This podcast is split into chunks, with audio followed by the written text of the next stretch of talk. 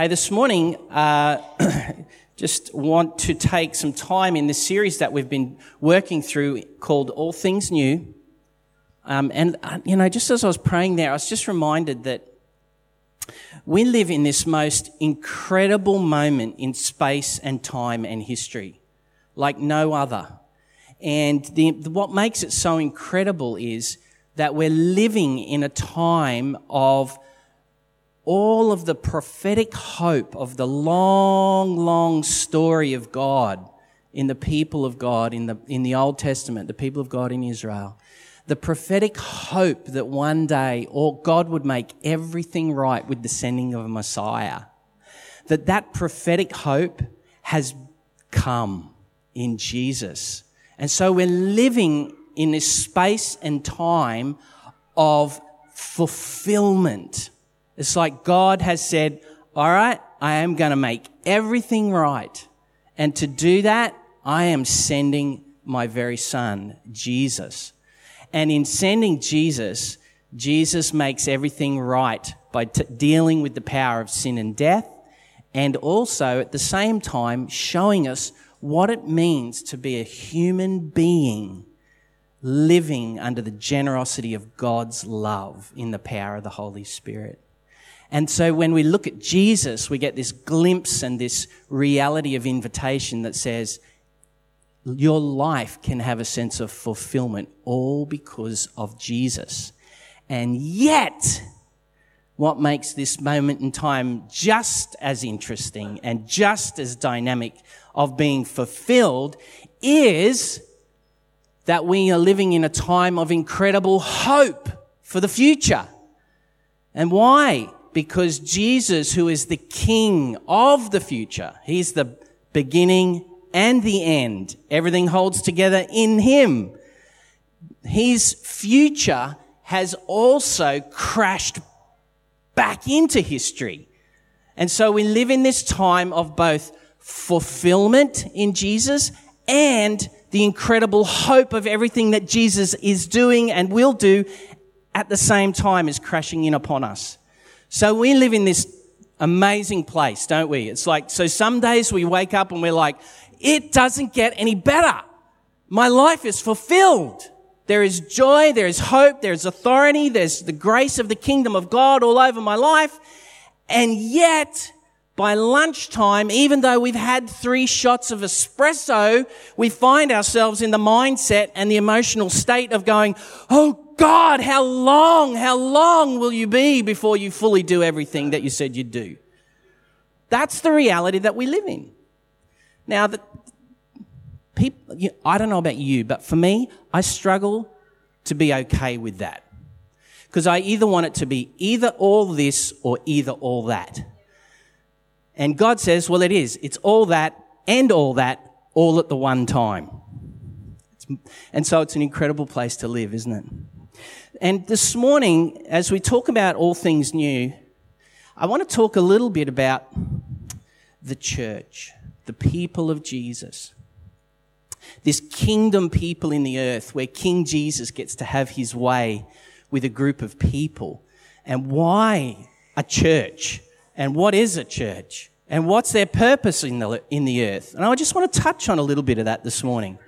So you may remember that at the start of this series, we talked about how in coming into a relationship with Jesus, He is the center of our world. If we read anything all through Ephesians, we see, and Colossians, we see how Jesus, everything holds together in Jesus. So He's the center. We even sang about that this morning. Be my center in the chaos. You know, it's like, that's everyone wants this centered life, this life that is like um, somehow stabilized and has purpose and meaning.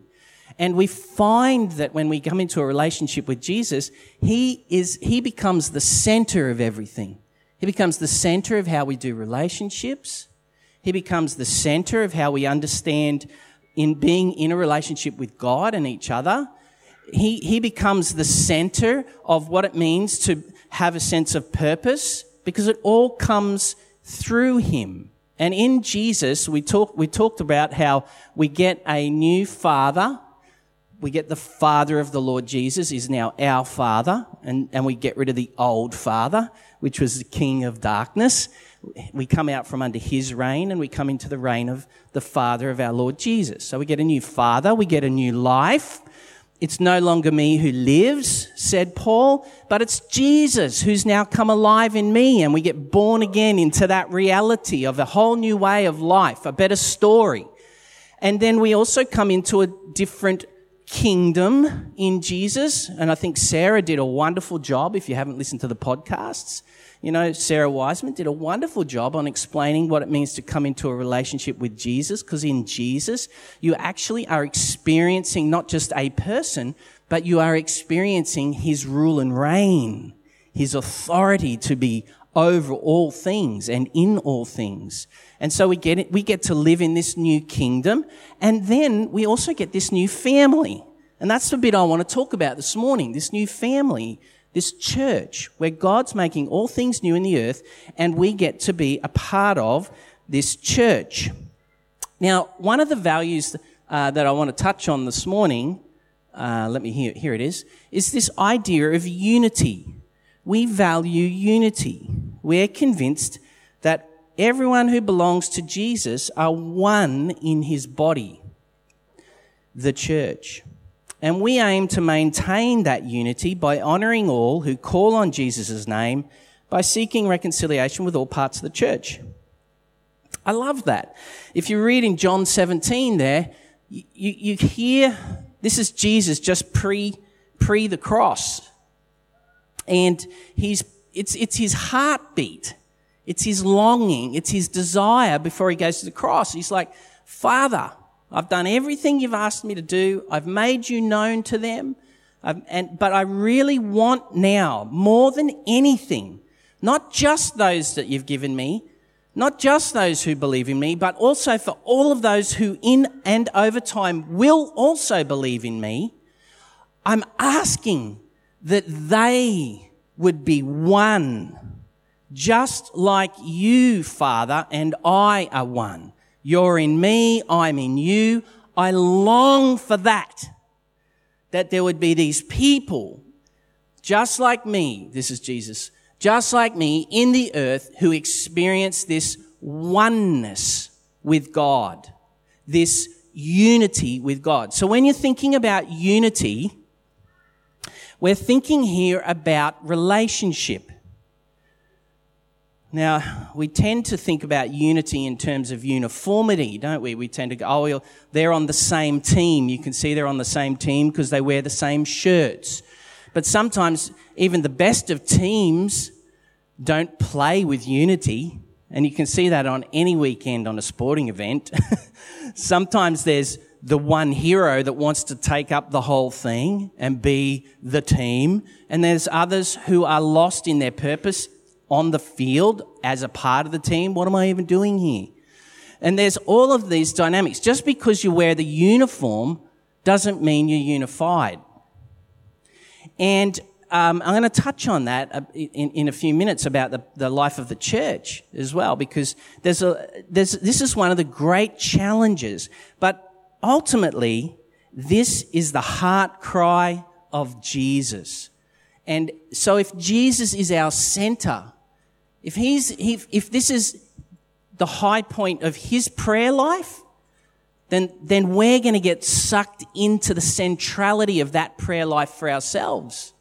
It's like, oh God, that we might walk with this same oneness together in the earth that reflects you and, you and Jesus and the Holy Spirit.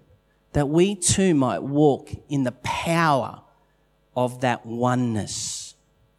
And so when we're talking about oneness, we are talking about unity. We are talking about the church.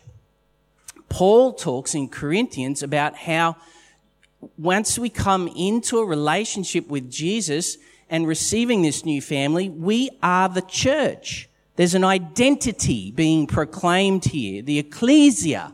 And really what it means is those people who have heard the kindness of God reach and speak towards their life and they've gone, I feel like I'm being called out of doing life the way I've understood it to now doing life a new way with Jesus where he gets to be the king and he gets to author everything. And as a part of that, he gathers me with these other people who have also, like me, been called out of where I once was and into who Jesus is.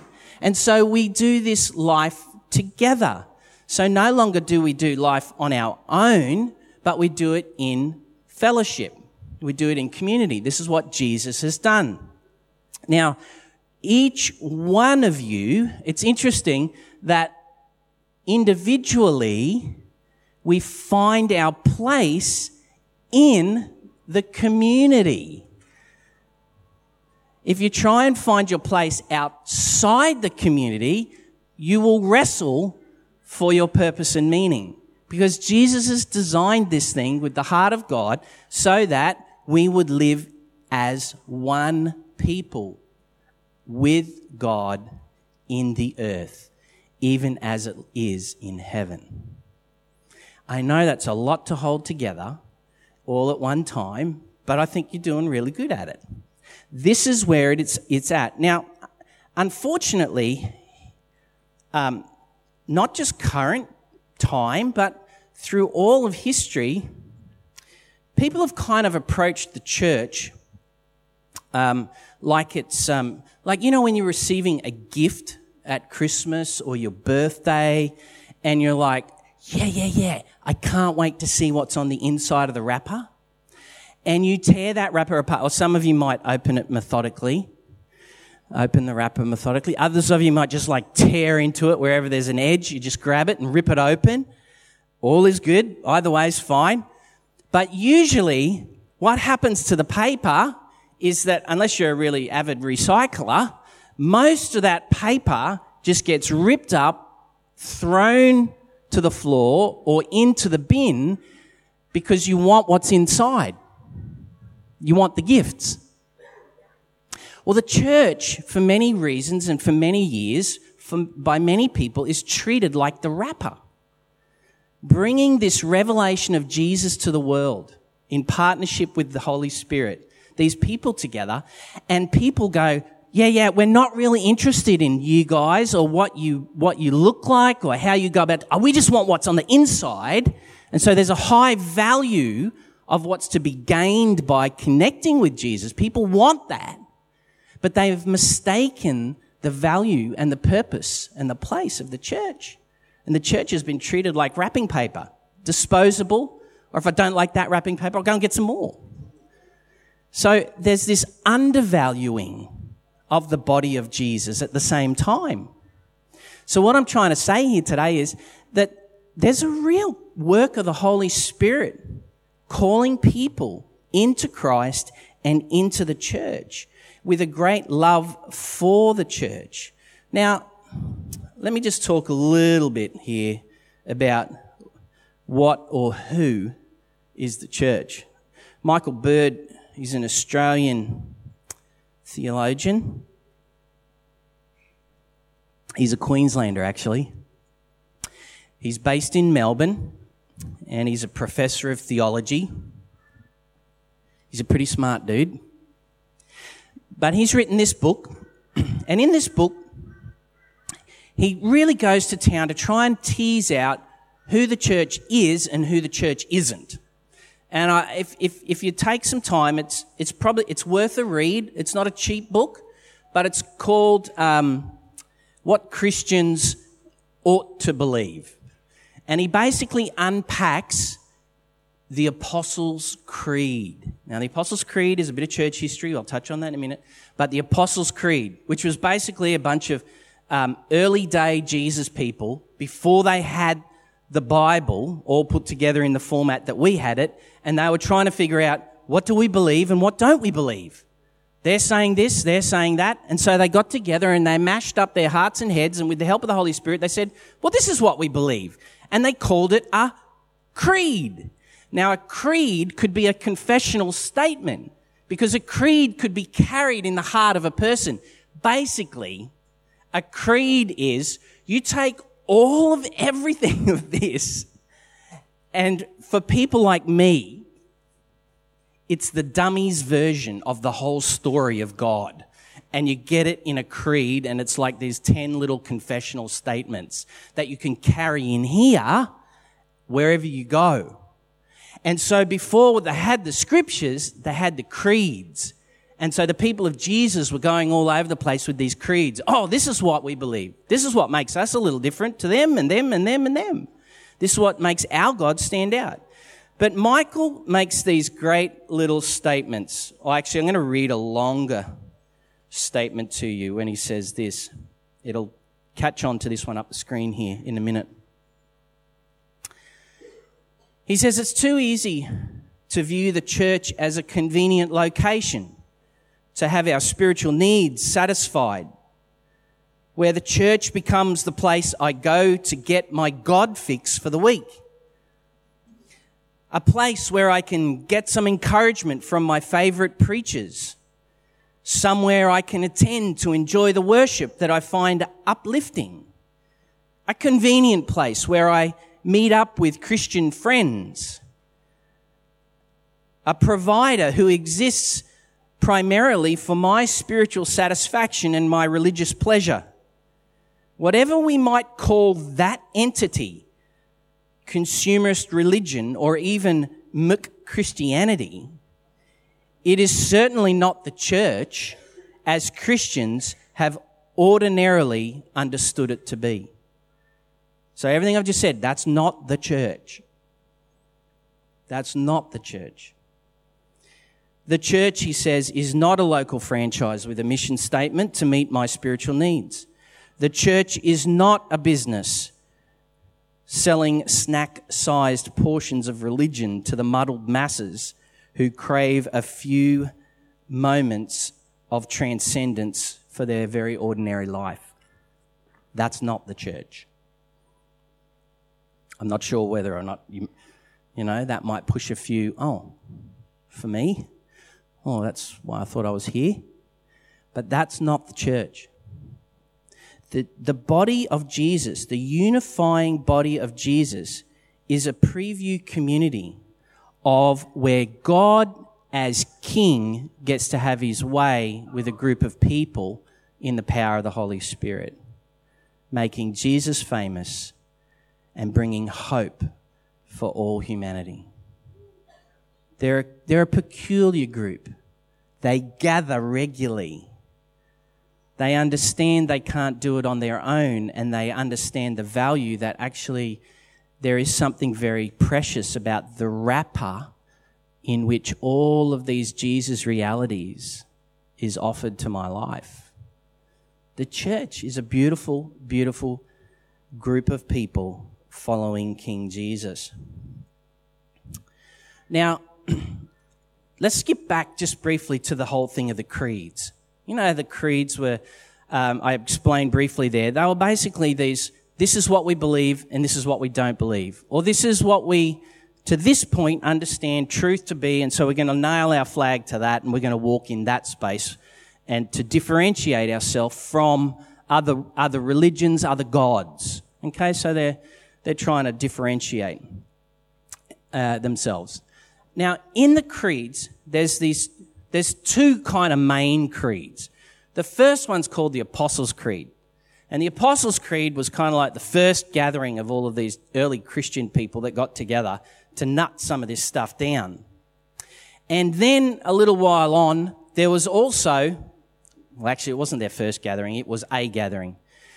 And then a little while after that, then they came what was called the Nicene Creed, which was again, they were like, we got to figure some of this stuff out. It's not, we thought it was this, but we're actually running into trouble with that one. We don't think that's it. We think it's this.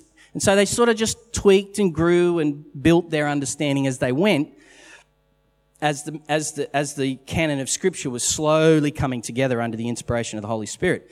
But one of the statements of the early Jesus people work, walking the earth, they came out one with, was this. We believe in one holy Catholic and apostolic church. Now, please don't get all pressed up about some of those words, all right?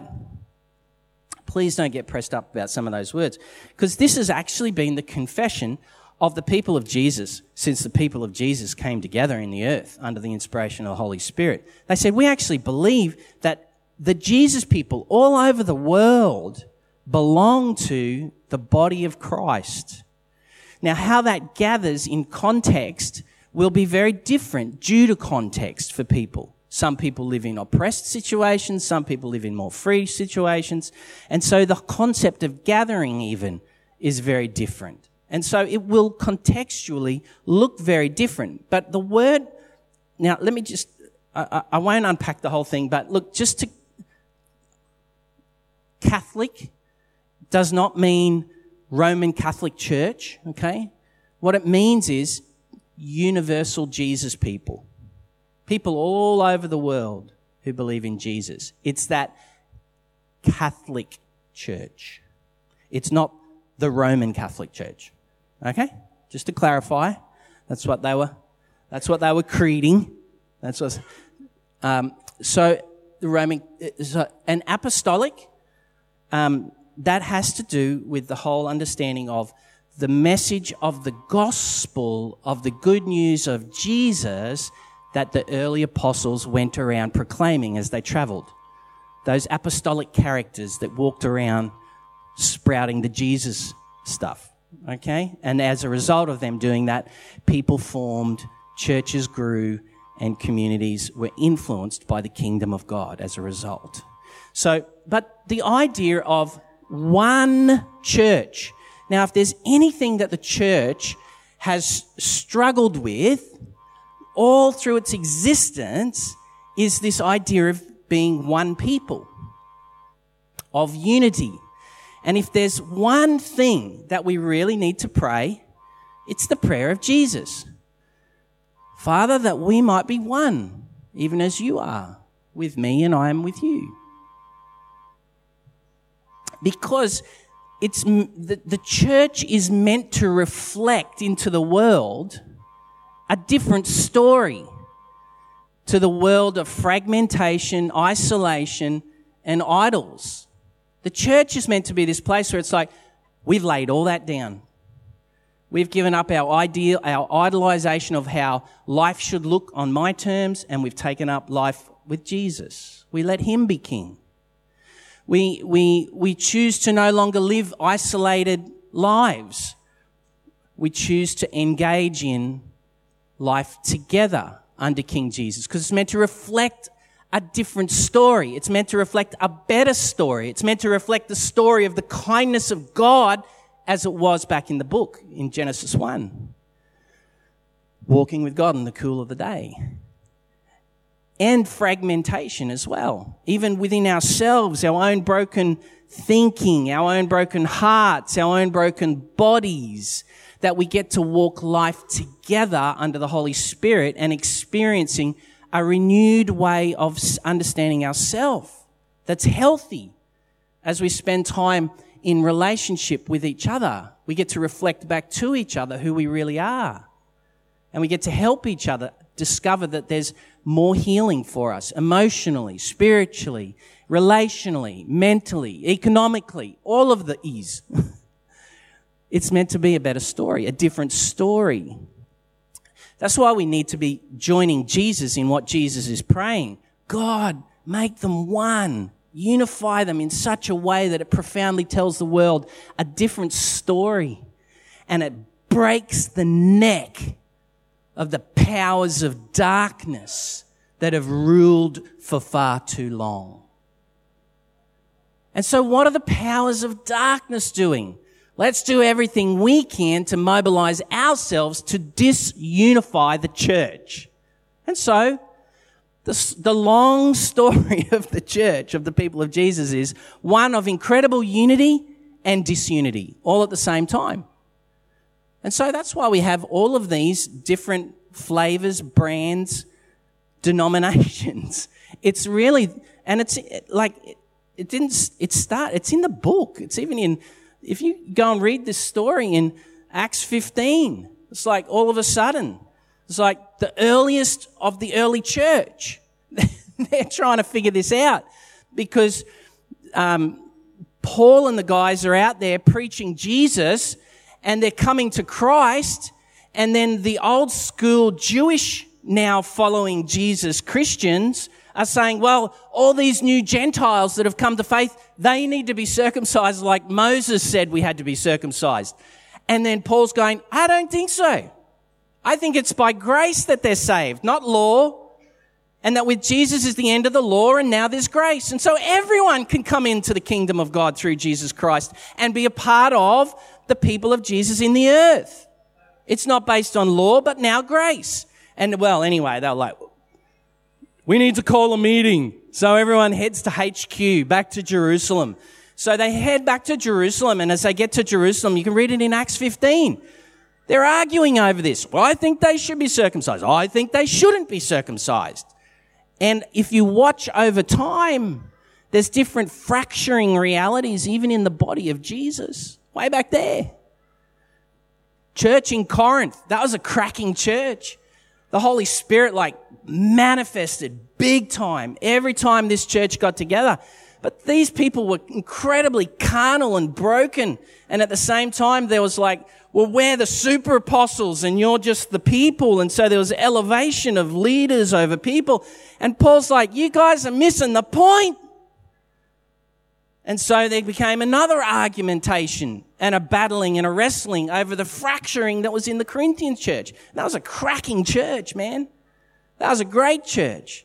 They had their issues like every other church and they were trying to work it out. But one of the beauties of the honesty, of the honesty of the story of God caught in the scriptures is that the church, the people of Jesus, were willing to wrestle it out.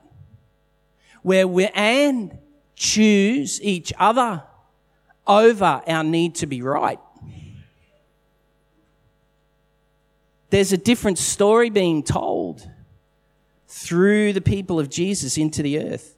So, in one sense, that's our heart and our prayer is that, like the creedal guys got it. It's like, yeah, one church with Jesus all over the world. Glory to God, salvation to the people. And yet, in the outworking of all of that, man, I wish we could get some agreement together on some of these things. But even if we don't, let's not surrender the big mission of God. Let's stay on task. And so we get, you roll that out through time and history, and then you get all these different churches over time in history. Now, I'm, I'm making light of a very long story here, but um, how many, it's like, well, how can there be one church and yet all these different denominations and flavors? Well, that, that is ultimately both A, a result of the church's inability to be unified, and yet at the same time, on the flip side of that coin, it's the redemptive work of God to, through the diversity of his love, still get on with the big mission, even though his people are fragile. It's grace. It's grace. One of the, one of the great joys I had when I did my studies, my theological studies, way, way back. it's getting way back now, I can tell. There's a long way to go. But when I did my theological studies and my, and my formation, uh, and I spent four years nutting some of this stuff out in sort of in colleges, I got to do that alongside and with um, Catholic students, men that were signing up for the priesthood, and so sometimes I would have Catholic professors lecturing me. I got to do this with the Anglicans as well. And they hold some positions on things that I don't, I don't agree with. Same with the Catholic Church. There's, they hold some positions with things that I don't agree with. And I was coming out of a historically Methodist tradition. And so, you know, I remember sitting in class one day, I was doing this subject called Humanity, Sin and Grace. And I was sitting next to a dear sister, like literally a, a praying nun sister, sister. And she was in her full gear, you know, her full kit. And she said, we were talking about this stuff, and she, she just leans over to me one day and she just quietly goes, Oh, I can't wait for the day that I become fully divine. And I went, What? I said, Where are you coming from? She goes, That's what I really believe. You know, I'm just going to enter in the full divinity of Christ and I'm going to walk in this divinity. I said, Well, that may well be. But I said, I'm coming from the place where I can't wait to be fully human. She's like, Where are you coming from? I'm like, From the earth. I want to be human. I can't wait for the day that I can be fully like Jesus said I could be as a human being, fully flourishing under God. So here we were, the two of us, sister nun and me. And we're having this great little conversation together while our professor is lecturing us. And I'm just like, but there was disagreement. But she could find her place in that part of the body. And due to the kindness of God, I could find my place in the part of the body that I was in, into the kindness of God. And so, one of the things that I really appreciated about that time was actually developing a love for the church, like the whole church. All the so, so I would go once a week to mass, bells, smells, crosses, kneels, all of that sort of stuff. You know, I like, I have no idea what I was doing. I was just following the Catholic brothers. Like, how do you do that? What do you, why are we doing this? But anyway, I did that. And then they would come to our chapel services on another day of the week. And those Catholic guys are like, why aren't you like bowing down to, when you take communion, you guys, you leave stuff behind and you shouldn't because it's been blessed. And we're like, no, we don't hold that same position that you do about the bread and the wine. But somehow, in the kindness of God, we found ourselves as brothers and families on the way with Jesus. And the best place we worked it out was, to be honest, where we really worked out our differences was at the end of term where the Catholics would play the Protestants in cricket. That's really where we worked it out. That's really where we worked it out. And we would, you know, anyway, that was another story. That's where we worked it out. But we were brothers and sisters on the road together, following Jesus. And yet somehow I'm so thankful for that formation in my life. Where for me, it's, it's, uh, I've found my place and space in the body of Jesus where I belong. And I'm thankful that others have found their place and space in the part of the body that they belong in. And I praise God for that. And I pray for all the churches. When I drive around town here, it doesn't matter what brand's on the door. I pray for them that, Father, they would know your great love. They would know Jesus and the power of your Holy Spirit as a people, and that you would bless them, that they might be one. See, I love the Catholic Church because the Catholic, now I'm talking Roman Catholic Church, the Catholic Church reminds us of our deep history as, as the people of Jesus. They were kind of like some of the formation of the very early church the Church Catholic once Constantine came along. I love that they remind me of the history. You know, a couple of years ago, Nicole and I, we got the privilege of going to Rome for a couple of days, and we went to the Vatican. Mind blowing. Mind blowing. Incredibly spiritual. We connected with the Holy Spirit, like some of the, the iconography in the glass windows, amazing that brought forth the revelation of the love of the Father through Christ. It's such a, a joy to be able to go, wow, God, this stuff's been here a long time. I love the history of that. I love the Baptists. The Baptists remind the people of Jesus, hey, we're Bible people. We love Bible. I love that about the Baptists. You get with Baptists and they want to they want to quote you a scripture, they want to pull out the book, they want to tease it apart, every word to the nth degree. I love that. That's a reminder to me. Get about the Bible. I love that about the Baptists. It's a very part, big part of their, their, their, the way they do life together. Every setting, every gathering, they peel open the Bible together. They read it together. I love the Baptists. The Methodists, I love the Methodists too.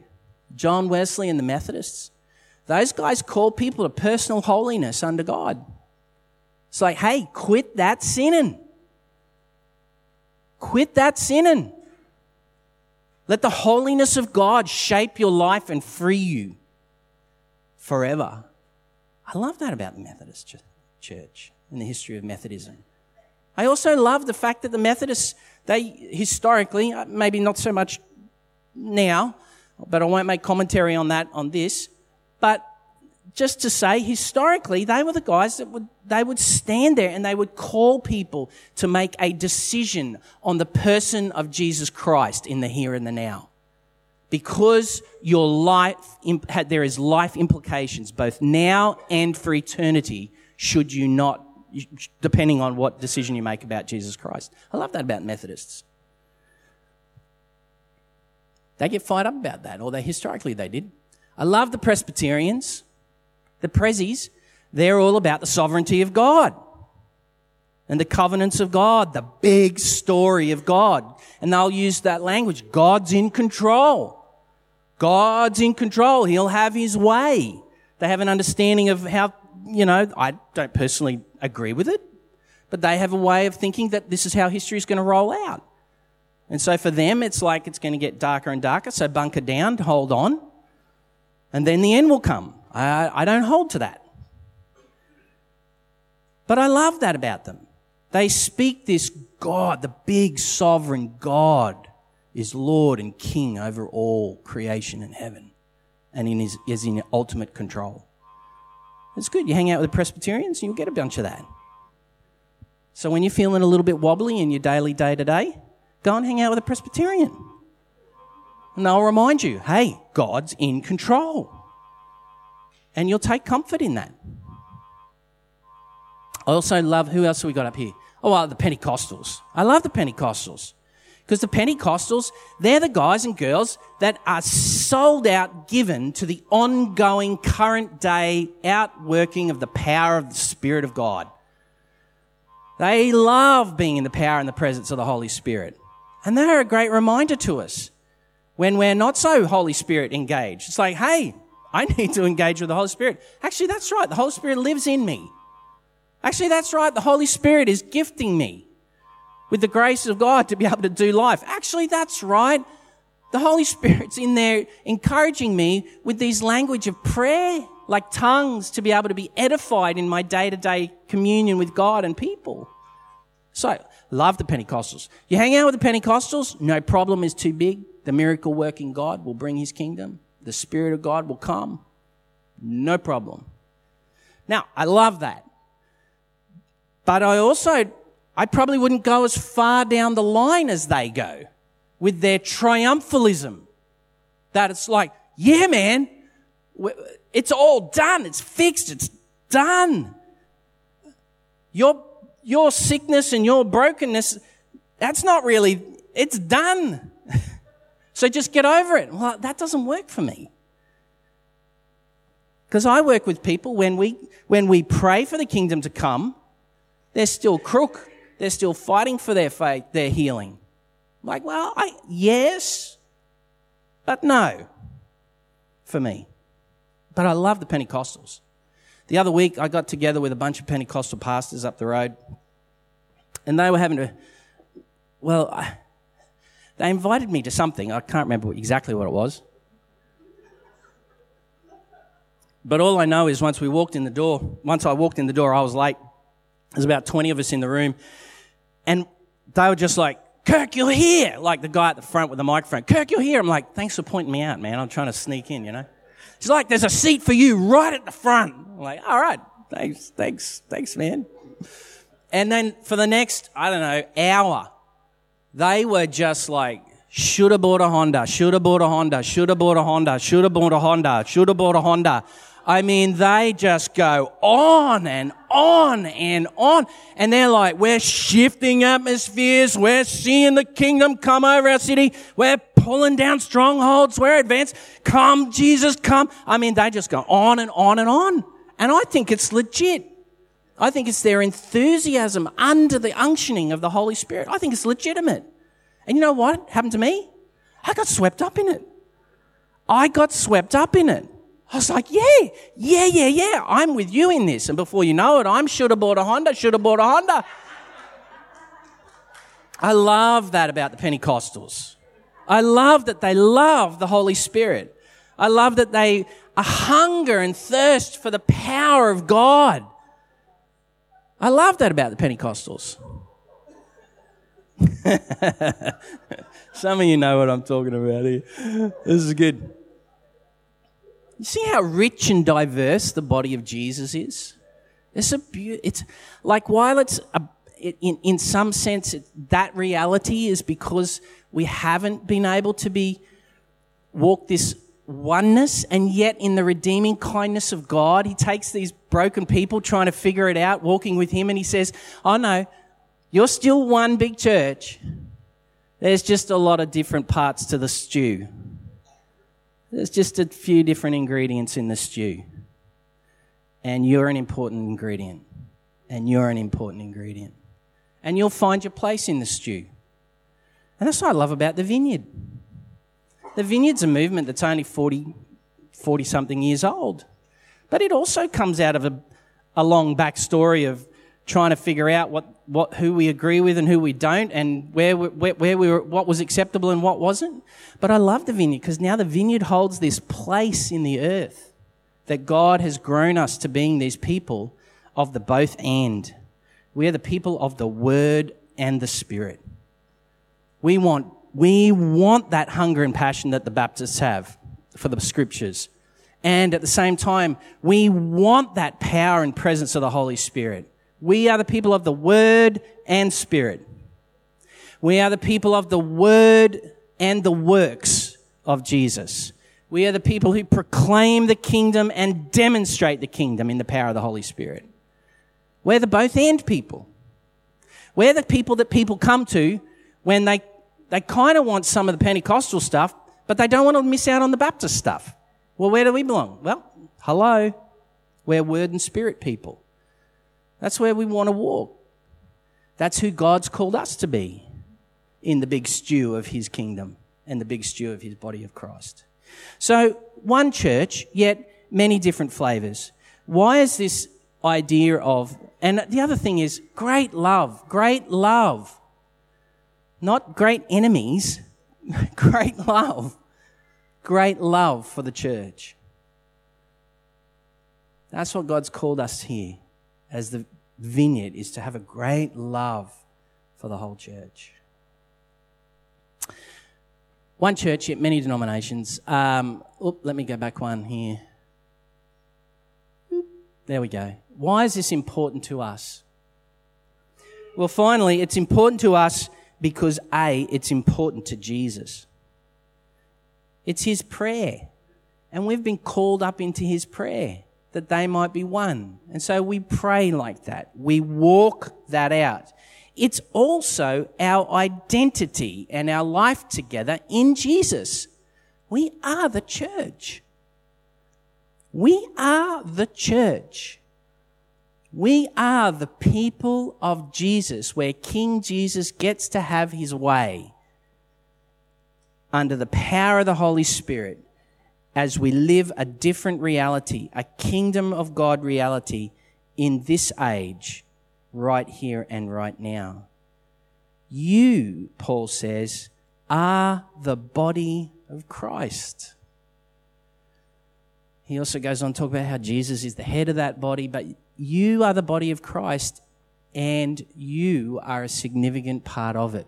We are part of, a significant part of the body of Christ in the earth. Can a hand do what a foot does? No. Can an eye do what an ear does? No. Yet they're all important. They're, and they all have their place. Same too as the people of Jesus. We have our place. Why is this important to us, this idea of unity? Well, I just want to finish on this. Um, way back in Psalms, Psalm 133, there's this fantastic um, truth. There's this fantastic truth. And this truth is, it says, how good and pleasant it is when God's people live together in unity, this oneness of Father, me and you and you and me. When how good and pleasant it is when God's people live together in unity. See that? The two markers of what unity looks like? It's good to be with those people. It's pleasant to be around them. Notice that.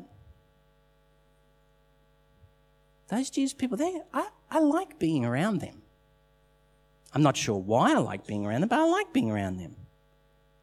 You maybe find yourself with people strangely warmed to want to spend some of their life around you and with you. Why is that? Well, as a result of this oneness, this unity with God, His heart, there's a pleasant and good reality to that. And He describes it. I won't go into the full detail of this, but he, he says it's like oil poured out on the head, running down on Aaron's beard, down the collar of his robe. So Aaron is priest, and when the spirit of, when when anointed for the ministry of being a priest this is way back in the old testament stuff they were anointed with oil. Now i literally did this to a guy once. I couldn't find the pictures this morning to bring up for you but i did this for a guy once. He was like you know the spirit of the lord is on me. He's anointed me. I said let's do it like isaiah had it in mind and let's do it like david had in mind here in 1 psalm 33 in psalm 133 let's get some oil. And he knelt down and we just, we just poured this huge vat of oil over him. And it was thick and it was, it just slowly came down and covered every part of his whole face and neck and then down over his, I think it ruined his clothes, but anyway, I don't know. I sent him on his way with a towel. Said, yeah, you might want to go and shower. But we anointed him.